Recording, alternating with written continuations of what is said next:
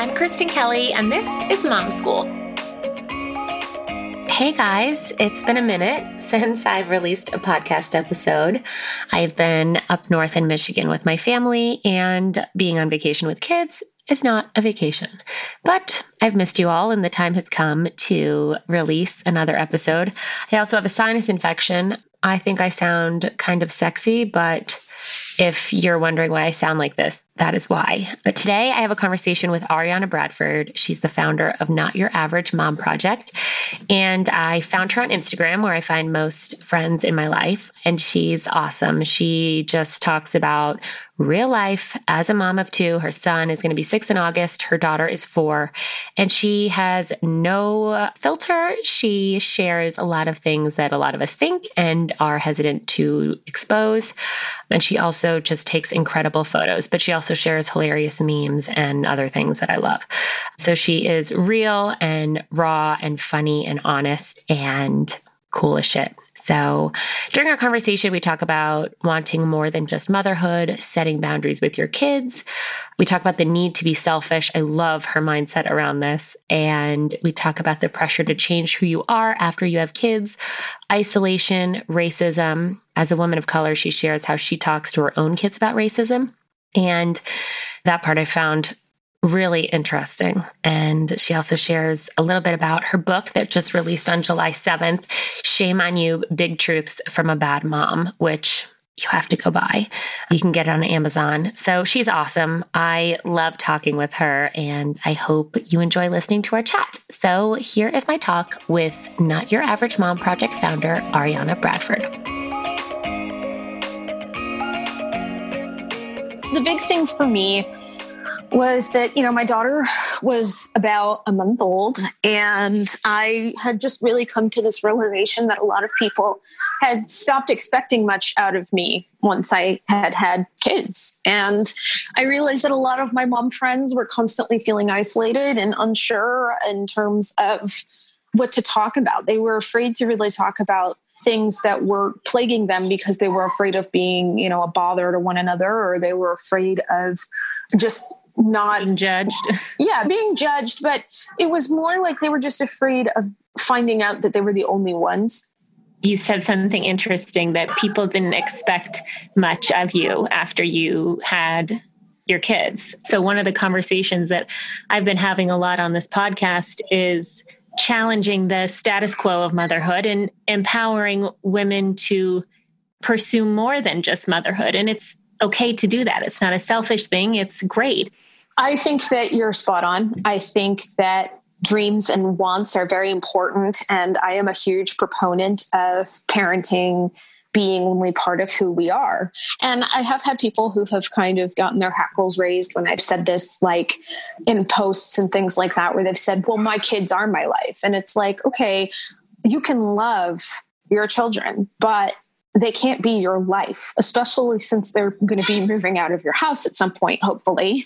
You know, you don't want your life to you don't want your life to be wrapped up in these little people because that's exactly what they are, little people, which means they're going to grow up to become somebody else. And it's really hard because I talk to moms of all ages and the mothers of older children who were wrapped into this because there hasn't been as much of a movement for, you know, real parenthood up until very recently. Right. They've talked about how hard it's been to recover themselves and to figure out what they like to do and to find what fulfills them. And I just don't think that that is a fair way to be expected to live. I think that you should be allowed to know and to acknowledge what makes you feel like you because you are a whole person and parenting is really only part it's a huge part but it's a part of who you are. Okay so tell me more about your book so it's a collection of essays and it's very sweary because I have a mouth like a sailor usually. Same, um, same, same, same. and it's talking about, I call it a parenting book because it's very hard to find another term for what it is, but it's not just about parenting. There are many, many chapters in there that do refer to parenting and that do refer to the difficulty of it because there are a lot of things about it that are difficult, but it also talks about you, you being the mother or the parent who's reading it. Most people are mothers, but you know, it's talking about you and the things that you often feel shamed into not doing because you are afraid of being judged. Like holding up boundaries between you and your kids. Now, you know, not necessarily hugging them just because they asked for it or letting them crawl on you just because they want to. Being selfish for yourself. You know, one of the things that I hear a lot of people say that I just don't think it needs to be said is, you know, they say, well, self care is not selfish. And yes, it is. It's absolutely selfish, but that's okay because selfishness isn't necessarily bad. Oh, I like that. Selfishness isn't necessarily bad. It's so true. We have it, this it is. belief yeah. that it's bad and it's not. It's not. Honestly, it's like we're trying to find this way around just being honest and saying sometimes you have to be selfish and it's okay. Really, what we need to work on is we need to work on our guilt around being selfish. And so that's another thing yes. you know, that I talk about. I talk about not feeling like you have to be Wonder Woman all the time, that you don't have to be able to do all the things, that you don't always have to win every battle, that like being super and amazing isn't what makes you a good mom. So, you know, there's a lot of talk in there too, just about you as a person. So it's kind of a mixture of, talking about my thoughts on like how weird kids are because they are. That's actually the first chapter is talking about how weird, weird kids are. Um, they're weird as hell. I get that. But, you know, on the other side, it's also talking about like, listen, we get shamed a lot for trying to fulfill ourselves as people and trying to feel like people and trying to satisfy parts of us that may not necessarily be kid related. And that's not fair. And you should not be feeling like you have to give these things up in order to be good parents. You can be good parents and good people. I know my journey that landed me in feeling the same way that you do about a lot of things that you mentioned, but how did you become like this? Like, what was your motherhood journey like that landed you here? How did you become like this? Um, that's a, that's a, why are you like this? How are we like? Are you like? I don't know. I get asked that a lot because, like, it takes courage and it takes bravery to be this open and honest. And it's funny you say that a lot of women would come to you and be like, no, me too. I feel this way too. And I had that exact same experience when I opened up about it, when I started to gain an Instagram following. So many people would say me too. And it was always the women who I looked at and was like, oh shit, I thought you were like the PTA mom who had it all together. They're like, exactly. No, no, no. I was like hysterically crying in my bathtub all last night. I think it takes courage and bravery. So I'm interested as to how you, how you became not your average mom. I kind of think that it's a mixture of a few things. I think for one, I was very lucky in that I had a mom who understood the way that I thought about things. And whenever I would come home from school, you know, being picked on or someone would say something like you're ugly or you're stupid, my mother's response was never to automatically say, well, they're wrong. What she would say is she would ask me, well, are you stupid? Well, are you ugly? And it would make me have to sit and think. And you know obviously if i had returned and said well yes you know then she would have had a deeper conversation with me. But most of the time i would sit and i'd think and i'd say no I, i'm not stupid. And she'd say okay well then i don't really understand why you're giving these people the time of day. And i think that that kind of built me a foundation for kind of always knowing who I was and acknowledging who I was and that made it very hard for me to do anything else. Because, you know, I was a talker, I was a very loud mouthed kid. And I knew that that made people uncomfortable. And multiple times in high school, I remember telling myself, okay, today's going to be the day today is going to be the day that I'm going to go to my PE class or whatever class, and I'm going to be quiet and I'm going to be demure and I'm going to be really easy to talk to, and everybody's just going to absolutely adore me, and you know it's going to be totally different, and no one's going to be like, "Why are you always talking?" And I would last ten minutes, and then I would be right back to being like, "What's everyone up to? I'm the party," you know. And so I think after a while, I just kind of realized, you know what, there is no hiding who I am. I can't do that. I literally cannot. And so I just kind of became comfortable with that. And then after I had kids, I was like, why is everybody expecting me to suddenly change this person that I haven't been able to change since I was like 14 years old? It just doesn't make any sense. Mm-hmm. And then the more I started talking to people, the more I started realizing that more people were feeling that pressure to change who they were. And I was like, this isn't fair. This doesn't make any sense to do this to anyone. Just because you have children, if anything, children need to be able to see that their parents can be goofy, that their parents can be sarcastic, that their parents can be angry or frustrated or set like they need to see these things yeah they're human because of, yeah well because you you know you even pointed it out one day they're going to grow up and they're going to become parents themselves maybe and if they are the worst thing that we can set them up for is believing that especially when they start feeling these emotions these frustrations when they start feeling these things themselves if they remember oh well, my mother never felt this way or my father never felt this way. I am a failure. That's not good for you and that's not good for them God, ah, that's just, so true. it's not honest. So i mean long answer to your question. No i love it. This is good. I don't really know. I just know that i became this way because i have always been very honest with who i am because i can't help it and it's just one of those things that i feel everybody kind of feels isolated because they feel like they can't and i want them to know that yes they can that's very important. Well, we're grateful honest. for your voice because it's true. So many people don't want to say it. No, um, they so don't. many mothers don't want to say it. And then when somebody who has the courage to say it does, it's like freeing for everybody. One thing that I will add, this is something that I'm also extremely vocal about, like every time I talk about this, is we also need to understand, though, that our version of real isn't necessarily someone else's version of real either.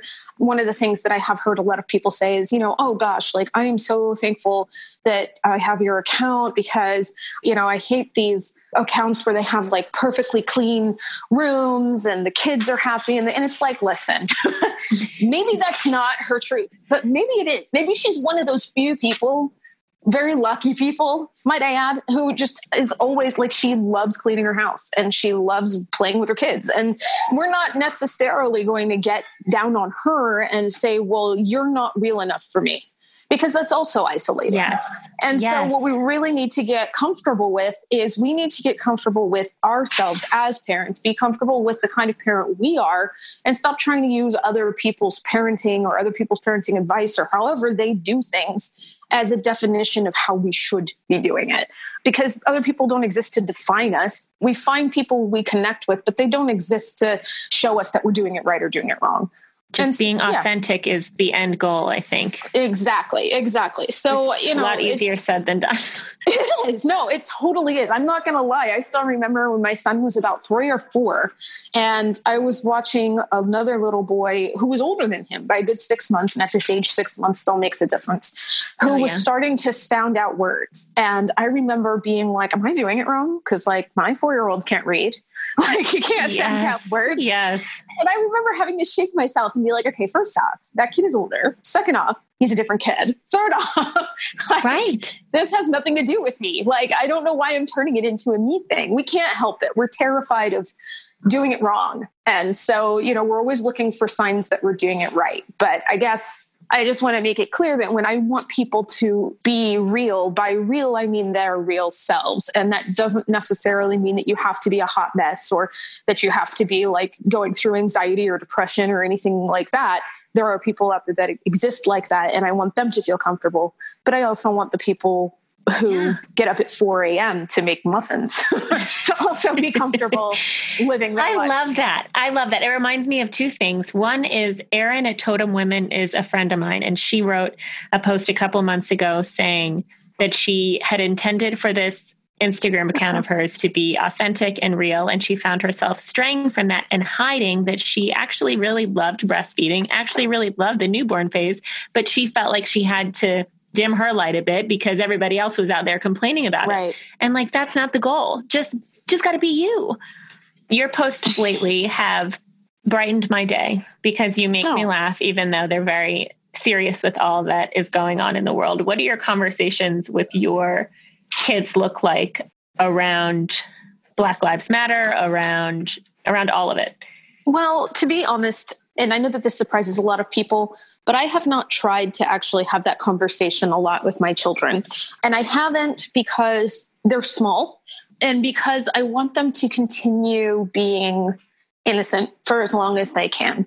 I know that eventually there is going to be a time where I am going to have to you know, expect for them to leave the house and that they are going to come face to face with people who I have to be worried about. And at that point, I feel that, you know, we have them laying pretty strong building blocks, I feel.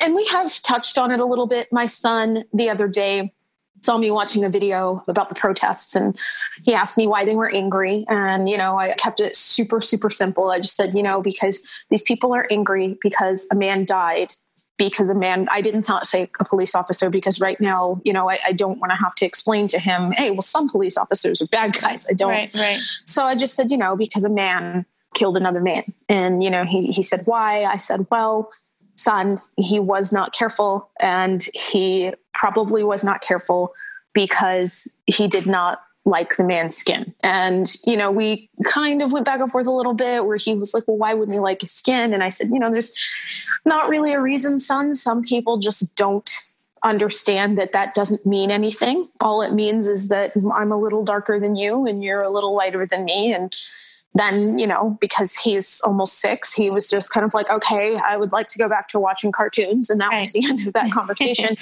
but, you know, we don't shy away from when they ask about skin color because I think that the mistake a lot of people make is getting into this attitude of, oh, well, if I teach my children about differences, if I teach them about skin color, then that's actually going to lead to racism, which is no. right in the same lane as if I teach my kids about safe sex, that's going to make them have sex. It's right. Like, it doesn't make it's, sense. it's like, no, they're going to recognize skin color on their own. The way that you can help is by making sure that you are teaching them to recognize skin color in a way that's healthy and not in a way that is causing them to look at things in a way that is adding to systemic racism and just racism in general. So, you know, my daughter has very curly hair. And she's noticed recently that I don't because I keep my head shaved. And instead of saying, "Oh yeah, well you know, it's just that's that's hair," and then trying to move past the conversation, we talk about like, yes, you know, you have long, pretty curly hair, and some people are going to have red straight hair. I mean, you know, your brother has straight hair, and mommy usually has curly hair, but her hair is shaved. And My son also did recognize that he has because my husband is Caucasian, and he's noticed that his grandmother is white and he's noticed that my mother, his other grandmother, is brown. And he has said things before where he, at one point on his own, started calling them brown grandma and white grandma. Uh, and we had not taught him that. And we both actually looked at each other the first time he said it. We were like, did he just say brown grandma? But Kids you know, are weird, of, like we said. they're so weird. And but instead of getting mad and instead of saying like, don't call her that, you know, right. I did teach him to call her, you know, grandma A or Wella or something like that, that was more not about her skin color. But we didn't make a big deal about it because you do want them to notice those differences. Those differences should be celebrated. And so it wasn't a huge to do. We never make a huge to do of him noticing skin color. What we do is, you know, we agree with him. Yes, you are correct. That person has brown skin and you have olive skin. Isn't it pretty? Yes. Okay. And then we move forward. So, you know, we've been doing little things like that. But in terms of talking about Black Lives Matter in itself, my children personally, I think some people have kids that might be more ready to hear these things. My children just aren't. They're too young. I want to know what you think the most challenging part of motherhood overall is. Overall. I think it is overcoming guilt more than anything else. If there is anything that I wind up speaking on to people the most, it's guilt. Because the thing is, we are told one of two things. We're either told that our guilt is infallible, or we are told that we shouldn't feel guilty, which is like telling somebody not to feel sad or not to feel happy. Like you, you can't tell somebody not to feel something. Guilt is a chemical reaction, you can't stop it. And so I think we're always in this battle of I did this thing and now I feel guilt, but I shouldn't feel guilty, but I do. But why do I feel guilty? Am I wrong? And it's hard. Like, even with me knowing what I know about guilt, I still struggle a lot with feeling guilty even for doing things that like you know recovering from being sick and being in bed for two days. I haven't been sick lately by the way in this, partic- in this particular climate. But isn't it wild? I mean i can relate to that so much. You feel guilty yeah. about recovering from being sick. Like that right. is motherhood in a freaking nutshell. It is. I had a surgery three years ago. And you know i wasn't able to lift anything for i think it was like four weeks. And during those four weeks i felt so guilty that i wasn't picking up my kids and helping around the house. And it was like i literally had to have surgery but that it was guilt anyway because we have it shoved into our heads from really before we have children that if you're a good parent you are especially if you're a good mom you are caretaking 24 7 and you never stop and you never turn it off and you never need a break. So, you know, I would say that that's the hardest and really the only suggestion that I have for that that has worked for me is just remembering that your guilt is nothing but a warning signal. I did not put this in my book and I hate myself for it, but when I speak to people about this, I always say that, you know, guilt is it's like you're the CEO and guilt is the overeager intern who really wants a promotion. So the best way to That's deal good. with guilt is yeah, thank you. but it's really the good. Best, the best way to deal with that is to just when guilt puts something on your desk and wants you to just automatically stamp it instead of automatically stamping it and giving your guilt a promotion, read over it first and decide if it's something that you actually need to pay attention to or something you need to shred. And if you look at it that way, you remember that you are the boss, not your guilt. And so it makes it a lot easier for you to decide I'm feeling guilty because I'm sick, but that is absolutely ridiculous. I need to rest up and I'm going to roll over and I'm going to go back to sleep and I'm going to stop feeling guilty. Does it work perfectly? No but it has helped me multiple times to say, no, I'm the boss. My guilt is not the boss. I'm the boss. Like you say, for guilt to appear, it, right, it's a chemical reaction. You can say it's right. not something that you can stop from happening. You'd like anger right. or sadness or whatever it is. It's going to show up, but it's how you deal with it that makes the difference. So give mm-hmm. yourself that moment to examine it and say, no, no, no, I'm in charge here. Exactly. That's so freaking good. You also talked a bit about boundaries, which I thought was really interesting because I think I'm like super introspective, right? I've read a 1000000 mm-hmm. self help books, but it wasn't until I was in therapy after my daughter that I realized I had a big problem with codependency and boundaries. But I've never mm-hmm. looked at it the way you mentioned it was boundaries with your children. I always yeah. thinking of boundaries with my own fucked up family, but boundaries with your children is also so important, especially as they get older. So that was kind of a new thought for me. Well, because we're not pushed to give our children boundaries. We're right. not pushed to have boundaries with our kids. Like, you know, if your kids are crawling all over you at the end of a long day, you know, and you yell at them like, get off of me, I'm tired of being touched, there goes that guilt again because you're like, oh, I shouldn't have told my children not to touch me. They're going to be young, you know, and what are the things that we hear all the time? They're going to be young for so long. They're, they're only going to be young for so long. You have Which to, just gives me anxiety, by the way. Right. good God you need to enjoy every moment. I wish my children were still that old. So you start thinking like, oh my gosh, like I really should not be putting these boundaries between me and my children. I should not be getting tired of them, you know, by 5:30 and needing a break or I shouldn't be asking them to stop touching me because there's going to be a time where they don't want hugs. You wind up hearing that so often that you just start assuming that your yes. boundaries mean nothing. And I'm not saying that every person who co-sleeps does this, but I know people who are co-sleeping, you know, well past when they actually want to. But they're like, mm-hmm. oh, but you know, he gets upset when I kick him off the bed, and you know, I just really don't feel good about making him upset. And it's like, what about your boundaries? what about the right. fact that what about yourself? Yeah, what about the fact that you want your bed back?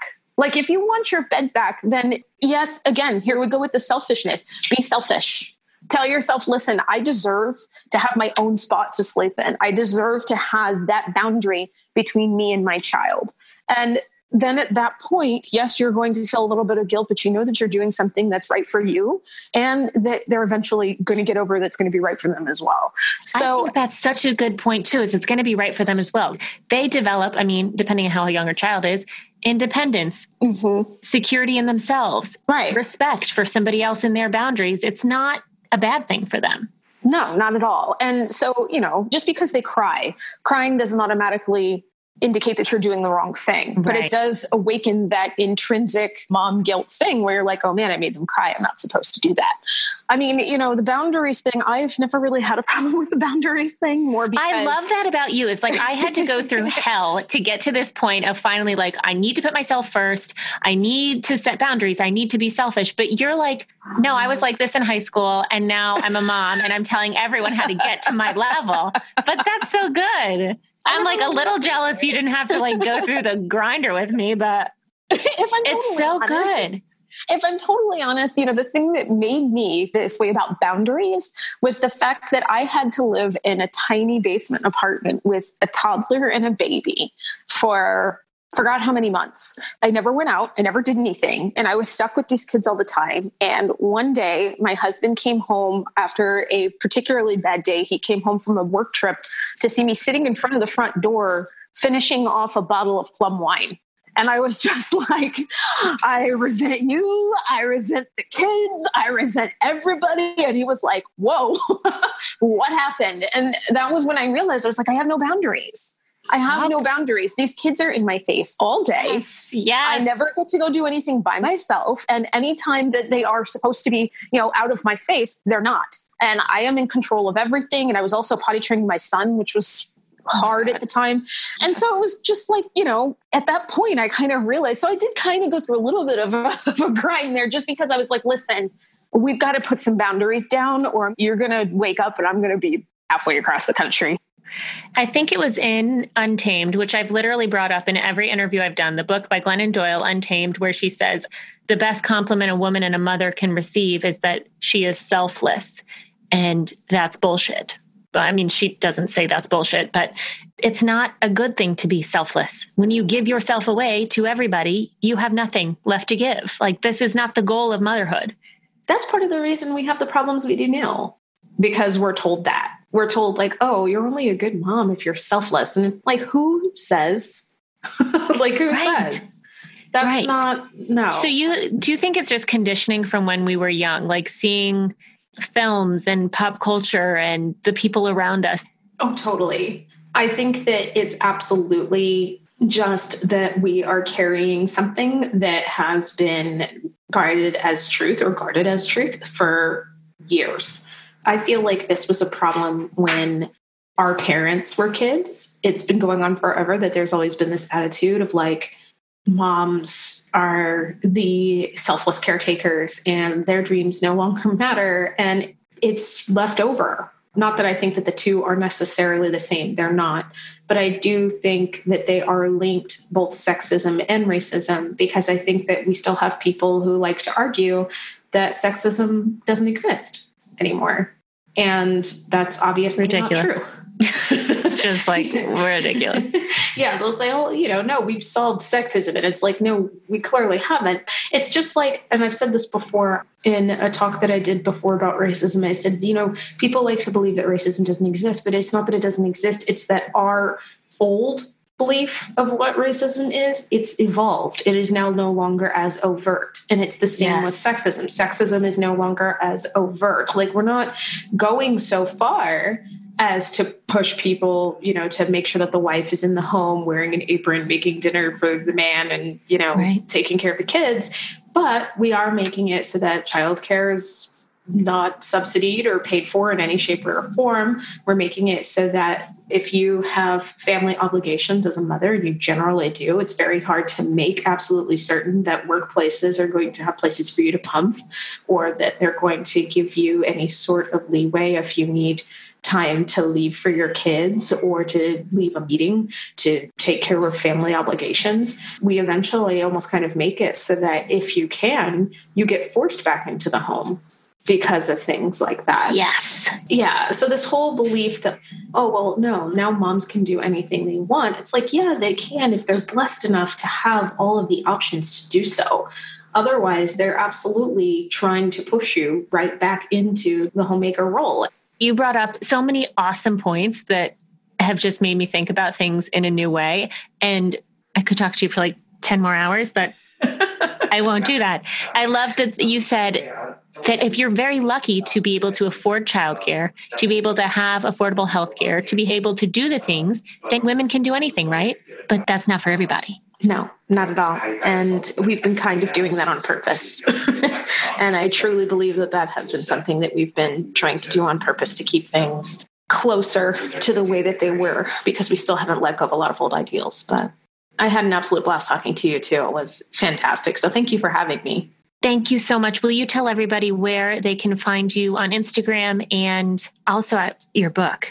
On all social media, doesn't matter which one you look for me on Instagram, Twitter, Facebook, doesn't matter.